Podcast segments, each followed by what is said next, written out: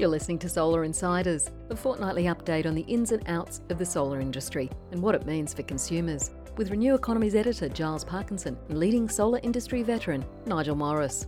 Solar Insiders is brought to you by Clenergy, who provide innovative, high quality solar solutions to the world. Sunwiz, Australia's leading service provider to the solar and storage industry, and Solar Analytics, suppliers of intelligent solar monitoring.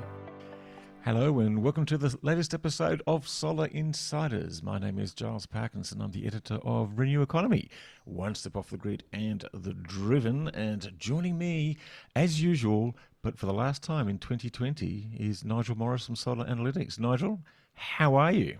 Unreal. I'm Unreal. unreal. Unreal. Ah, yeah. I'm going to I'm going to take that as a good sign.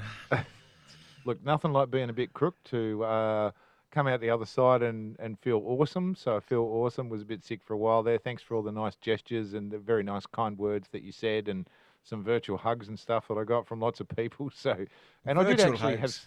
I did actually have someone say, I think that was the best episode you ever did. Maybe you should not be there so much. So thanks for that, Liv. Oh, That's gee, awesome. that's terrific. Well, it's a terrific. it was a terrific inter- interview you did with Stuart Watson, so that's probably what they were referring to. Um, but um, you must have been pretty sick if you couldn't even crawl to the microphone to speak about solar.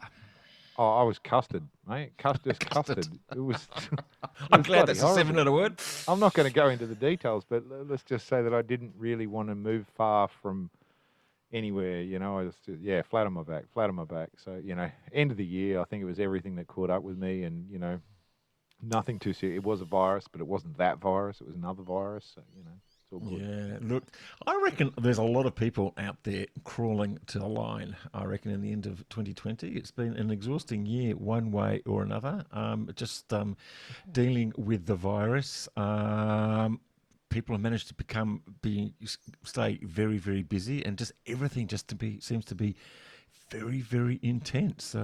Um, Yeah, I don't want to. Yeah, I mean, there's been so many superlatives, right? And and and you know, I don't want to roll any more out, but you know, you have to remind. I was having lunch with a with a customer today, actually, to celebrate, you know, getting through the year, and they had a tough year, but they survived, and yeah, it's you know, it's life is slowly returning back to normal in Australia, um, which is we're very fortunate and very very lucky. But you know, you you do have to kind of slap yourself and go, geez, we, it's it's like pandemic, man it doesn't get any tougher than the year we've just had. And um, you know, chatting to other people in business, they said, "Geez, we the one if there's one lesson we've learned, we can do anything. We can survive anything. We can do anything because getting through this year was about as hard as it was likely to ever get." So you know, big shout out to everyone who survived the year. Absolutely. Now, Hmm. Nigel, today we've got a bit um, in store, I think, haven't we? For um, it's, it's going to be our highlights of 2020. Um, I think that's, and I I, think I, apt. I think it's apt, and I think it's going to be the non-COVID highlights of 2020. Where are we going to start? Well, well, I'm going to start with COVID actually, but not not specifically. Sorry to blow your As- trumpet. As as as as listeners can see, this is completely unrehearsed. but I just want, I mean, when I was thinking about, you know, what are the top five things that have happened this year? What are the big things that have happened year, this year? I actually want to start by actually just saluting everybody in the solar industry because not only have we actually all survived what has been a very, very tough year personally, um, uh, from a business sense, it's been, you know, incredibly disruptive. But, you know, for, for, installers who've had to who've had to navigate all this kind of stuff they've got a tough job as it is let alone dealing with the intricacies of you know do they have a job don't they have a job can they install can't they install you know uh, uh, dealing with all those kinds of things the operations teams the people in the back end the, the warehouse people the sales people who, who've had challenges just getting to talk to customers and adapting to new methods the business owners who've had to suddenly turn their businesses on their head the managers of the of those businesses uh, uh, who've had to manage staff in whole new ways the finance people who've had to you know find ways to help businesses you know for everyone in solar the thousands and thousands of people out there tens of thousands of people out there i salute you um, it has been an enormous year um, we certainly want to acknowledge those poor souls who, who were lost to COVID throughout the year, who tragically lost their lives, and also some friends and colleagues in the industry who we lost uh, during what was a very tough year. So I think my number one story is you know getting to the end of 2020. Absolutely, yeah. No, look, and um, I'd um, I'd um, I'd echo that, and um, it's really good to remind ourselves of all the people working in the back rooms and um, yeah. doing all the um, what is probably the hard part of the business, quite frankly, and um, and, and, and, credit to everybody out there.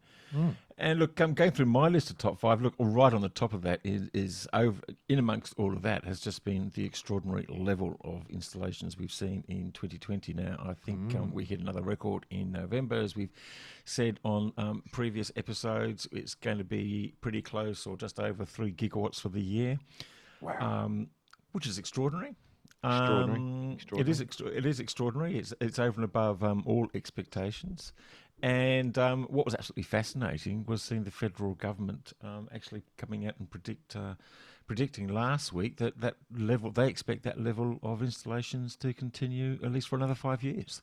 So another three gigawatts a year out to 2025, another two gigawatts a year beyond that to 2030, and we'll be sitting with about 24 or 25 gigawatts um, coming um, 2030, which is, um, when you think about it, it's just extraordinary. Yeah, and look, I, I, um, I think that's almost a fait accompli, uh, Giles. And, and you know, as we've talked about many times, you know, forecasting was something I used to do a lot of, and you know, we used to sort of predict that we'd hit this wall of saturation, and and and and um, you know, it would get tougher and tougher and tougher. But of course, we didn't expect a pandemic. We didn't expect suddenly for hundreds of millions of people to be working from home and suddenly much more conscious of their energy use has totally changed the dynamic. People are now sitting at home, they're spending money in different ways that they weren't spending previously because they can't take a holiday. So that, you know, they're going, well, maybe I should invest in a solar system instead. And and and you know, I was listening to a podcast about how to sell solar in America this morning, Giles, and listening to. sorry, sorry. Why were you Why were you listening to a podcast? How to sell solar in America? Well, because are you are you moving? Are you moving? no, no, I'm not moving. No, no, because you know I try to keep abreast of you know sales techniques. I'm supposed to be in sales, Giles, so you know, I try to keep abreast of you know good stuff like that, okay. and you okay. know not be an old guy stuck in the mud and try to keep up to date with techniques and stuff. You know? But nonetheless, what was really interesting was when they were talking about the US, they were talking about residential uptake and they were saying, you know, it hasn't really caught on at a residential level in the US. And it's not it's not normal for people to see solar on a rooftop. And of course they're paying higher prices and you know, rooftop hasn't really been anywhere near as big as it has been in Australia. And so it, it highlighted to me how far advanced we are in Australia, really, and and this year has just blown that out of water, out of the water yet again. We've got you know professional businesses, professional people all over the place finding ways, more and more ways to get more solar out there, and and we are we are without I have ultimate confidence in saying we are the most advanced distributed rooftop small scale solar generation market in the world, Giles in the world. We kill it. And we have some of the best people in the world and some of the lowest pricing in the world. And um, it hasn't slowed down in 2020. So, you know, I think yeah. the, the conservative forecast that we would have predicted and the barriers that we thought we'd hit, that we've blown them out of the water. So, three gigawatts a year, easy peasy. Fantastic.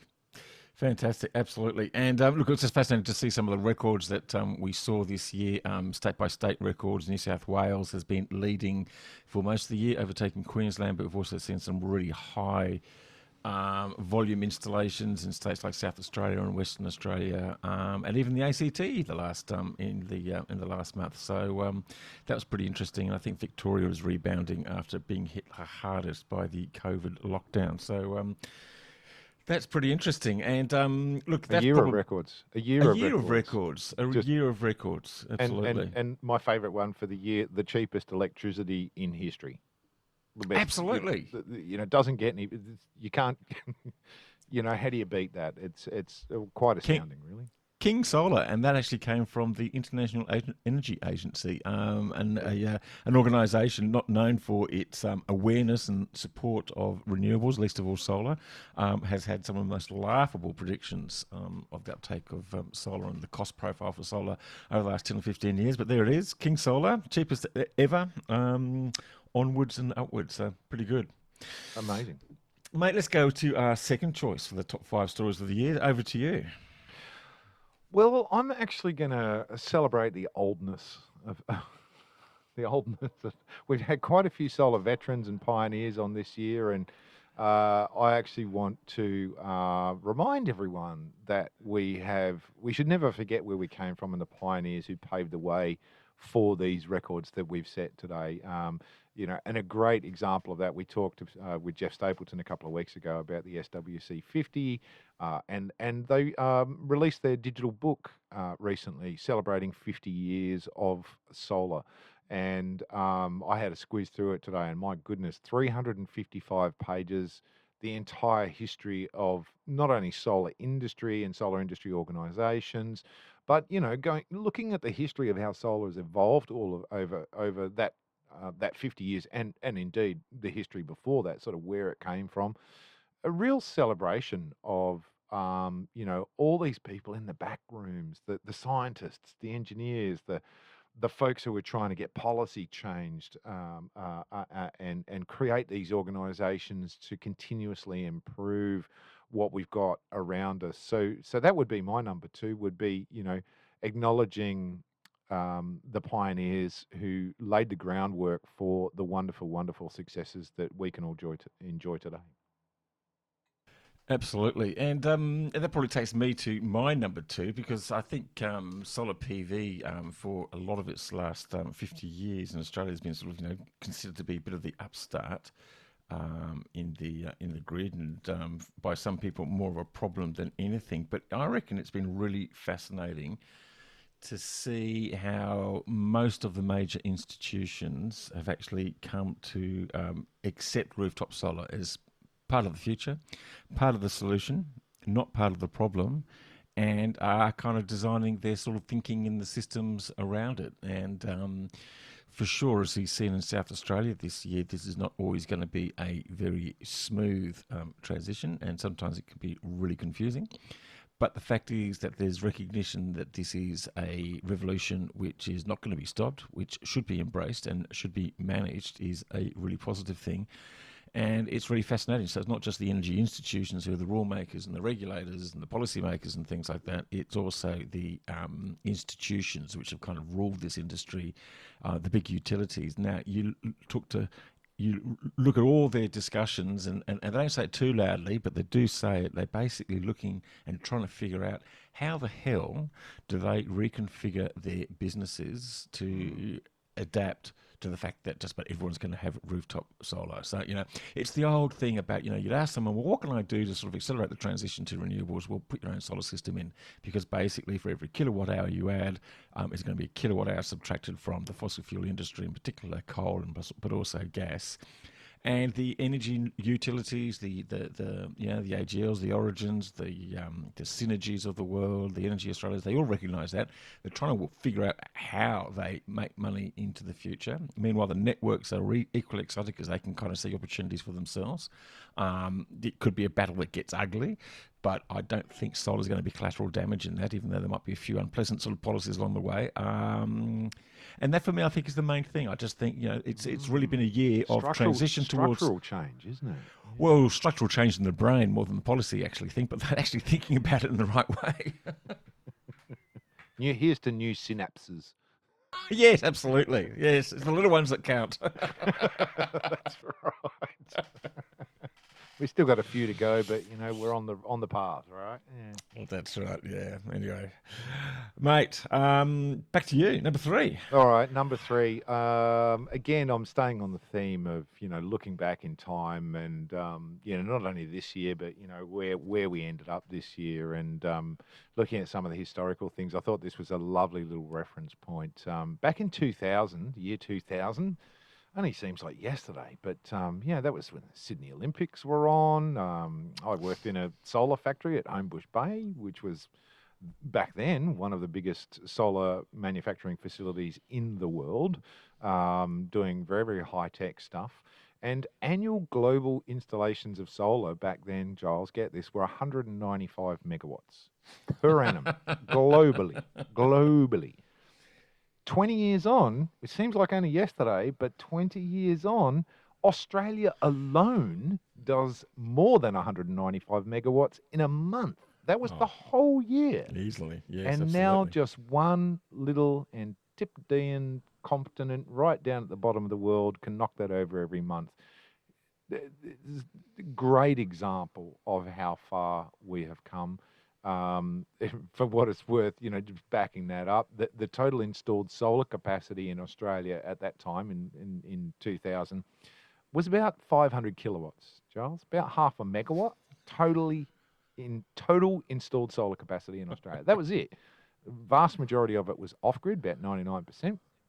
Today, it's 18 gigawatts. That's 36,000 times more solar in the 20 in that just in that 20 year span. 36,000 times more solar installed than when the Sydney Olympics are on, which you know, just you know, bewildering, bewildering, and just shows how far we've come. And um, as you said earlier, Giles, you know, there's no sign of it slowing down. We're just going to keep adding and adding and adding it. We're already at 18 gigawatts. You know, national capacity hovers around 40, so we're well on our way to uh, half of the national capacity um, being represented by by solar alone. So um, you know, Absolutely. Yeah, absolutely. And um, looking at that um, federal government report that came out last week, which is all about emissions predictions, actually, um, um, it's and also dialing in sort of you know where solar was headed, and I think it was so. What was it? It was about 35, um, 35 gigawatts of rooftop solar, and um, probably another 10 in um, in large scale solar. So it'll be by far the biggest sort of you know source of um, electricity by capacity, and uh, and probably a fair shake of it in um, in actual generation as well. Um, although they did have some other pretty wacky figures, which we might actually come to later on in the program. Um, there's um, you say, well, that's one of the things is that um, our energy minister does seem to have a problem with numbers, but um, anyway, let's not get too personal. We can come back to Um, that. That was we can come back to that. I That think was- that'll be fun. Yes, Woof. absolutely. um, well, that takes me to my number three then. And tell um, look, I'm, I'm taking sort of, you know, I'm, I'm going to continue on the sort of the bigger picture line, you know, the um, the broader sort of the policy issues. And this was the push by all the state Liberal governments, I think, for really ambitious renewables policy. So we've seen in previously, we've seen the state Labor in Victoria go for 50% renewables, uh, legislated target. We've seen in Queensland doing the same thing, 50% renewables by 2030. In the Northern Territory, we've seen that 50% renewables by 2030. Of course, in the ACT, combination of Labor with Greens, um, minority government have uh, reached already 100% renewables and now doing. Um, going beyond that so they can actually transition their electric their car fleets to electric and, and that's fantastic. But what's really interesting is seeing what the liberal governments have been up to this year. Mm-hmm. And you've seen the state government in south australia liberal talking about their net 100% renewable target by 2030 a target they're actually going to reach well before 2030 probably by 2025 and um, and talking about going beyond that by you know using solar and wind as a hydrogen thing. So that's just going right beyond 100% wind and solar, which is just such a um, groundbreaking achievement um, in, in in the world um, to have that much sort of what you know variable renewables, and a lot of that is driven by the rooftop solar, and I guess that's kind of where the sort of the, the um, you know the crunches come in sort of you know designing protocols and um, and new standards for inverters and things like that. But um, that's another matter. Um, you've got the Liberal government in Tasmania, 200% renewables. Um, that's through this Marinus link and uh, becoming the battery of the nation. That's probably a bit more of a controversial project because there's some people wondering whether that's actually really the cheapest and the, the smartest option. But look, at least this is a Liberal government sort of thinking in those terms. And then you've got the um, New South Wales government, uh, the Liberal government in New South Wales. And um, you know, the one thing I could say about the New South Wales Liberal government was that they used to make the best speeches about renewables and energy transition that I've ever heard and didn't actually do anything. But now they're actually doing something. And look, all credit to the new energy minister's Matt, Ke- Matt, Matt Kean. He's come up with this sort of renewable transition strategy. There isn't a set renewable target. He just understands and recognises that the coal fleet's got to be replaced. The obvious replacement is wind, solar, and storage. And he's going to go about it by creating renewable energy zones, doing a series of tenders, attracting some, you know, goodness knows how much I think 20 gigawatts of um, of um, proposals um, already, and, and, probably far more than that. And what's more, he has designed a really clever and important and well thought out scheme. So the industry is really happy with it, thinking, "Crikey, this is actually going to work. This is actually really, really smart, really, really clever." Because he's listened to the experts and on top of that, he's managed to bring in all the political parties. So he's got not just the Libs, he's got the Nationals, who are not the most naturally the friendliest, well, they should be the friendliest towards wind and solar and regional development, but um, they've come on board. They've got Labor, they've got the Greens, they've got everyone except for One Nation. So you know you can't do you can't do more than that. That's right. God, that I was read, like, I read Latham's rambling bloody speech to Parliament about renewables. What a rambling piece of garbage that was. Jeez. Oh, look! You just you look. It, it, it, does make you. It does make you. Yeah, it does make you shake your head sometimes. But um, but there you go. But look, Yeah. I mean, they seem to be in a ever decreasing minority. Yes. Um, true. But look, I just I just think that that was you know that was a really interesting um, transition and really really interesting sort of reshape of the whole political conversation in America. And sure, there's a few roadblocks to um, to, to to get rid of, and there's still some issues obviously here, there, and possibly everywhere. But um, you know, um, yeah, pretty important. Pretty important. Well, Anyway. I, I couldn't agree more, mate. It's a really good point that that, that sort of you know high level policy setting and the and the bipartisan support has has moved to a place that we hadn't seen it before. So that's that's uh, that's a really good point. I'm going to jump onto my next one then, um, which I think you know in, in terms of top five stories for New South uh, for for for 2020 despite the pain um, that it caused, I have to acknowledge what South Australia have managed to achieve with the. Um, uh, they called it the Solar Homes program, but essentially it was the remote control of distributed generation, and we're in the thick of that with um, Secret Agent Solar Analytics. Um, we're, we're one of the relevant agents down there, and in fact uh, already starting to do tests to um, to uh, enact this remote control functionality that we need to. And, you know, the prospect, I was chatting with someone the other day about it and saying, you know, the prospect of having tens of thousands of solar systems or hundreds of thousands of solar systems that can be orchestrated remotely for the benefit of the entire network, for the benefit of the entire um, NEM uh, uh, for for reliability, for for um, you know balancing generation and demand and all those kinds of things.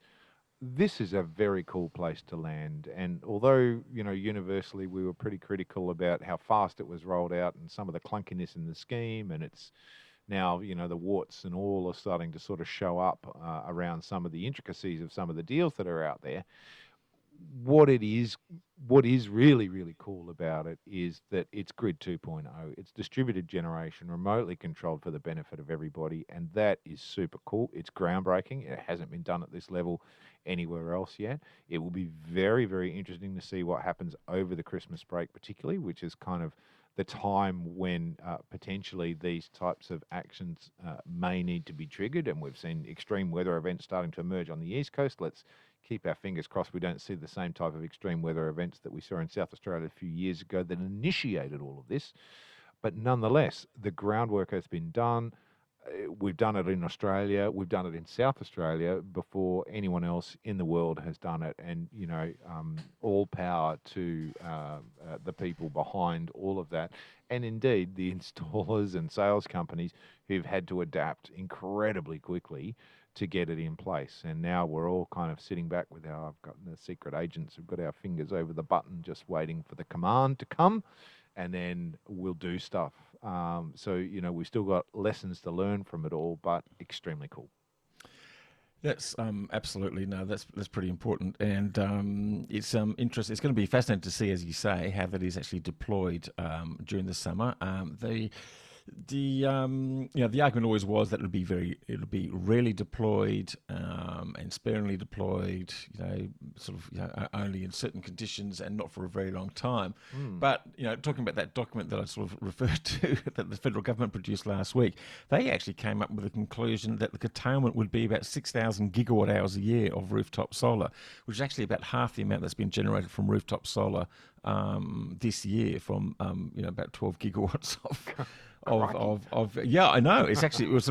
I mean, people are just going, "What the hell are they thinking?" We, we're trying to work out what it was they were thinking. But it, it actually it actually it actually translates to by 2030 they reckon then that every solar system will be switched off for the equivalent of two months a year, which is just barking mad. Um, wow. Unless unless unless someone has done other intentions. And look, we've asked the government where the hell did you get that idea from, and the government tells us, well, look, now that comes from AEMO modelling, and what AEMO modelling said about minimum demand. We ask our AEMO and say, well, we're not too sure what drugs they've been taking, but uh, that wasn't exactly their language. But um, they said, no, we don't know. Um, we don't know where they're getting those numbers from. It's not our numbers. And um, dearie me, um, look, I just think, um, look, you know, dear old Angus has had a problem with numbers, but um, that one certainly is pretty wild.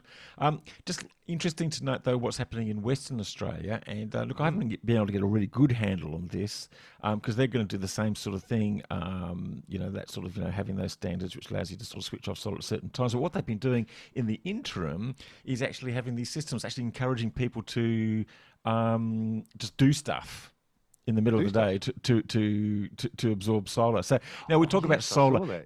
Yeah, no. So we talk about solar sponges, and look, yeah. you know, that's a good idea to sort of, you know, put your pool pumps, put your aircon, or put, you know, shift load from the night to the daytime. The mm. the allegation was that people were just creating artificial load to actually just sort of, you know, um, um, sort of boost up demand, so it doesn't sort of hit that sort of critical minimum demand levels, which would sound a bit like a waste of time, particularly if people would, were being paid to use something that they didn't really need. But I mean um, I think they're kind of experimenting and just sort of see where it all lands up because I think you know there will be some spilling of wind and solar, and some people sort of I, I, get this message from one this email from one guy every now and again going, "Oh, look at King Island, you know, it's spilling all its excess wind energy." I'm just going, "Yeah, so what? You know, yeah. there's a bit of a breeze blowing uphill up here at the moment, and no one's using it, and it's not being missed really. But um, anyway, yeah, never mind. Um, yeah, yeah. Anyway. I mean, that's that's the way it goes. And I mean, we're you know, in reality, we're we're already spilling energy right now because there are so many solar systems that are export limited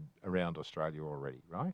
Yep. So um, there are there's already throttling that's happening all over the place. So you know, I think it, it, it, stands to reason that um, you know giving people the opportunity to shift load and to shift their demand. Uh, I mean, geez, if it's good enough for Portland smelter uh, which Mr. Taylor thinks is a great idea. You know, that's basically about shifting demand to, to you know, try and help stabilise the grid at a large scale. Um, uh, perfectly good logic to to um, uh, uh, provide opportunities for consumers to do the same thing. I will be interested to see how they do that, how well how, successful that is. I know in in our uh, humble little home, you know, um, trying to adjust um, our consumption pattern around you know, the needs of a, a, family and a home, and you know when it's convenient to push the dishwasher button. You know, sometimes it gets pushed at the wrong time to optimize our savings because life gets in the way. But you know, um, shame are... on the Morris family. shame on them. yeah, but you know, life gets in the way of these things sometimes. But it doesn't mean that we can't provide an opportunity and provide an incentive um, for people to think about that. And I know, you know, at, at, the other end of the spectrum, I had a call from my dad the other day. He said, "Oh, I've got lots of excess solar, so I put the air conditioner on. Now's the good time. I, I've, I sit here very comfortably with your mum." Thinking I'm getting this, I'm cooling the house for free. How good is that? You know, and it's that's the reality. Well, exactly. Yeah, yep, absolutely, yeah. absolutely. Yeah. Which which takes me to my number four item, and that's the sort of this big boost in battery storage. Now, um, you know, batteries.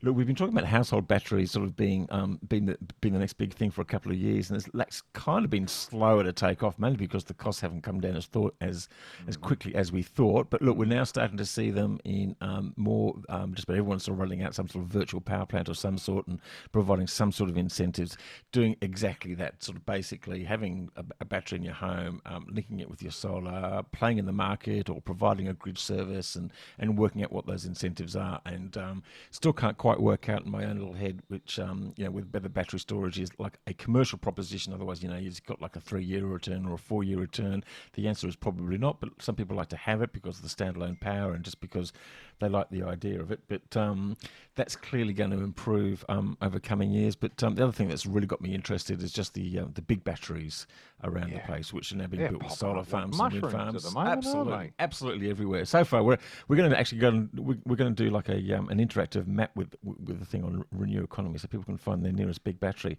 Um, but it's just it's just fascinating to see where they're all appearing, and um, yeah. Um, going to beat, um, going to beat, uh, um, going to beat the gas generators. That's for sure. There, there, there ain't going to be no gas transition in the electricity grid, at least. No, no, you wouldn't think so, would you?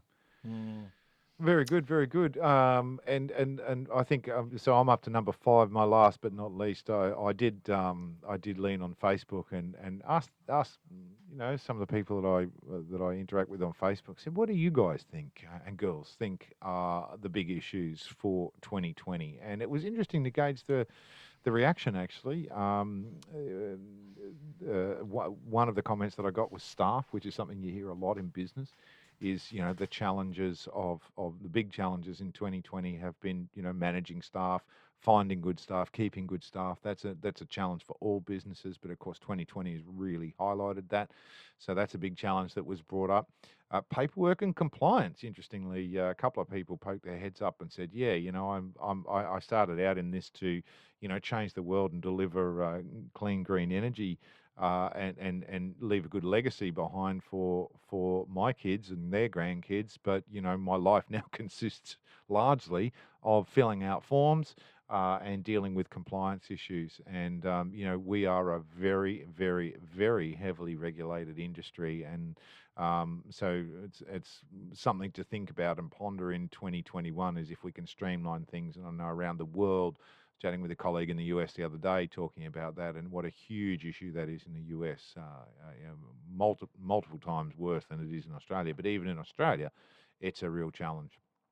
Um, what else did we get? Uh, oh, there was a just suggestion that uh, there should be less of me on the podcast, and I think last week's success highlights that that might be worth considering. So I'll leave that with you, Mr. P.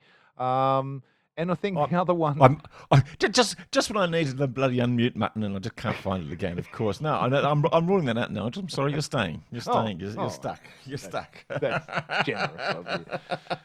Um, and I thought the best one that I heard actually was, you know, um, whilst it is a really valuable thing for all industry colleagues to learn from each other and um, um, to um, to you know look for opportunities for improvement, shall we say. Um, 2020 sort of brought out a fair bit of nitpicking, was the comment that I had from someone whose opinion I really value.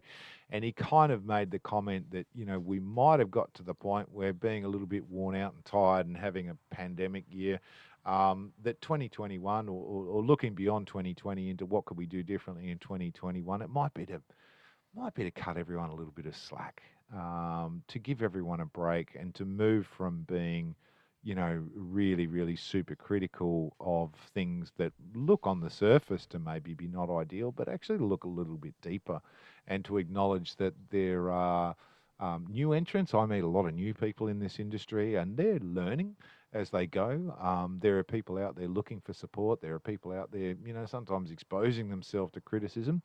And I think um, a great mantra that we could um, uh, that we could run forward with next year is to to um, rather than just jumping to being critical, is to uh, open our eyes up a little bit more and see if there are ways that we can support people coming into the industry and share the benefit of the wisdom that a lot of people out there have, and um, so give everyone a little bit of a little bit of slack, perhaps in 2021. Well, that makes me wonder, Nigel. What I'm going to do with my fifth, um, my, my fifth item for the year, which was just really just laying into the federal government for being a bunch of idiots. But I suppose now I'm just going to have to sort of say that they're terribly misunderstood, that they're pleading for understanding, that they'll come on board eventually. Um, they just haven't quite Despite read chapter. They haven't quite read chapter one yet. In fact, I don't think they've actually read the preface or the energy transition, but they'll get there along the end. So we should be very encouraging and supportive of them. And it's difficult for them to actually sort of, you know, understand these new technologies and to fully embrace them and to understand that the possibilities that lie before their business interests and their vested interests and their political donors and everything else that seems to their pride and their ideology and everything else like that. Am I sounding sort of very sort of you know sympathetic and um, That's very understanding of you. it's very It's very understanding. understanding. and I think, I mean, I think you kind of made the point as well before, mate, that we've actually seen a fairly major structural shift. We've seen bipartisan support in, in New South Wales, example particularly, and and and those who are coming out with, you know, um, uh, the, the the vitriol and the bitterness and the the you know the 80s style criticisms that renewables don't work they are the absolute minority. And while they're out there criticizing and complaining and carrying on well guess what? The world's moving on around them. Uh, solar's going on in spades despite a despite you know undue hardship and everything else. Um, households want it. Um, businesses make, see it makes sense. Financiers love to finance it and they don't like to finance other things. So you know um, maybe we can, maybe we should try and get Craig Kelly and Angus Taylor on next year and just, you know, see if we can get them over the line, Giles. Well, let's try that. Let's try that. Um, that'll be a very interesting conversation. Um, would be. indeed, indeed. Yes, I can think of a few others. In fact, I was talking to I was talking to the other day. I was on a, I was on a um, on a webcast with um, Tim Flannery actually. He just sort of said, look, there's actually just about 25 MPs, members of Parliament, in the coalition um, side, and you just basically, well, maybe it wasn't entirely the coalition. So it's just about 25 guys in Parliament or people in Parliament, and if you can just sort of convince them, and uh, then then you're fine. They're, they're just like this big impediment, this just sort of block of ignorance and um, and refusal to understand. So yeah, interesting, There's interesting thing. progress. There's There's been progress. Look, yeah. Look, let's end on a happy note. Look, um, one is to thank our sponsors and everybody who's been listening to us. Our sponsors, of course, which is Solar Analytics and SunWiz and Clenergy. And thank you. You've all been on board right throughout the whole year. Um, Yes. Fantastic to have you on board. And so um, wonderful to have those sponsors behind us and, and, and it keeps the show alive and, you know, keeps the monkey wheel turning. Absolutely, and look, and also, to the um, to um, to the listeners. Now we've had, or we expect to have, we, we're pretty close to hundred thousand um, hundred thousand downloads for uh, this year, which is an average of about five thousand per podcast. So That's- um, That's remarkable. And and then look, looking that's, that, that's pretty good. That's really good. That's like if we look back into the almost uh, more than three years now, Giles, that you and I have been crapping on like this, and uh, so in total, that's over a quarter of a million listens. Um, uh, you know, remarkable, remarkable achievement to to to still be here, to still have people tuning in. There's not a day that doesn't go by that I don't meet someone uh, or other who has who has listened to the podcast. We have great reviews. We really appreciate the reviews. We'd love some more reviews to help us keep being one of the top uh, uh, long-standing solar podcasts in the world. Um, so I'm with you, mate. You know, quite congratulations to you. Quarter of a million listens over uh, over that three years is is quite something remarkable. And before I forget, uh, there are two people that I particularly want to thank, in addition to the sponsors, in addition to you, that made, and that's Mrs. Parkinson and Mrs. Morris, uh, your better half, my better half, who have been supportive and tolerant and, and, and wonderful, just hiding in the background, uh, keeping the wheels turning for you and I, mate. So uh, to the to the good ladies behind us, uh, we salute you as Well, well. Well, that's right. Well, and, and, and look in the case of Anne, um, um, a, very active involvement as being the voice that you hear at the start of the po- podcast and at the end of the podcast, and of course for producing us as well, and um, you know keeping our um, keeping our volumes and our sort of tones under control. So.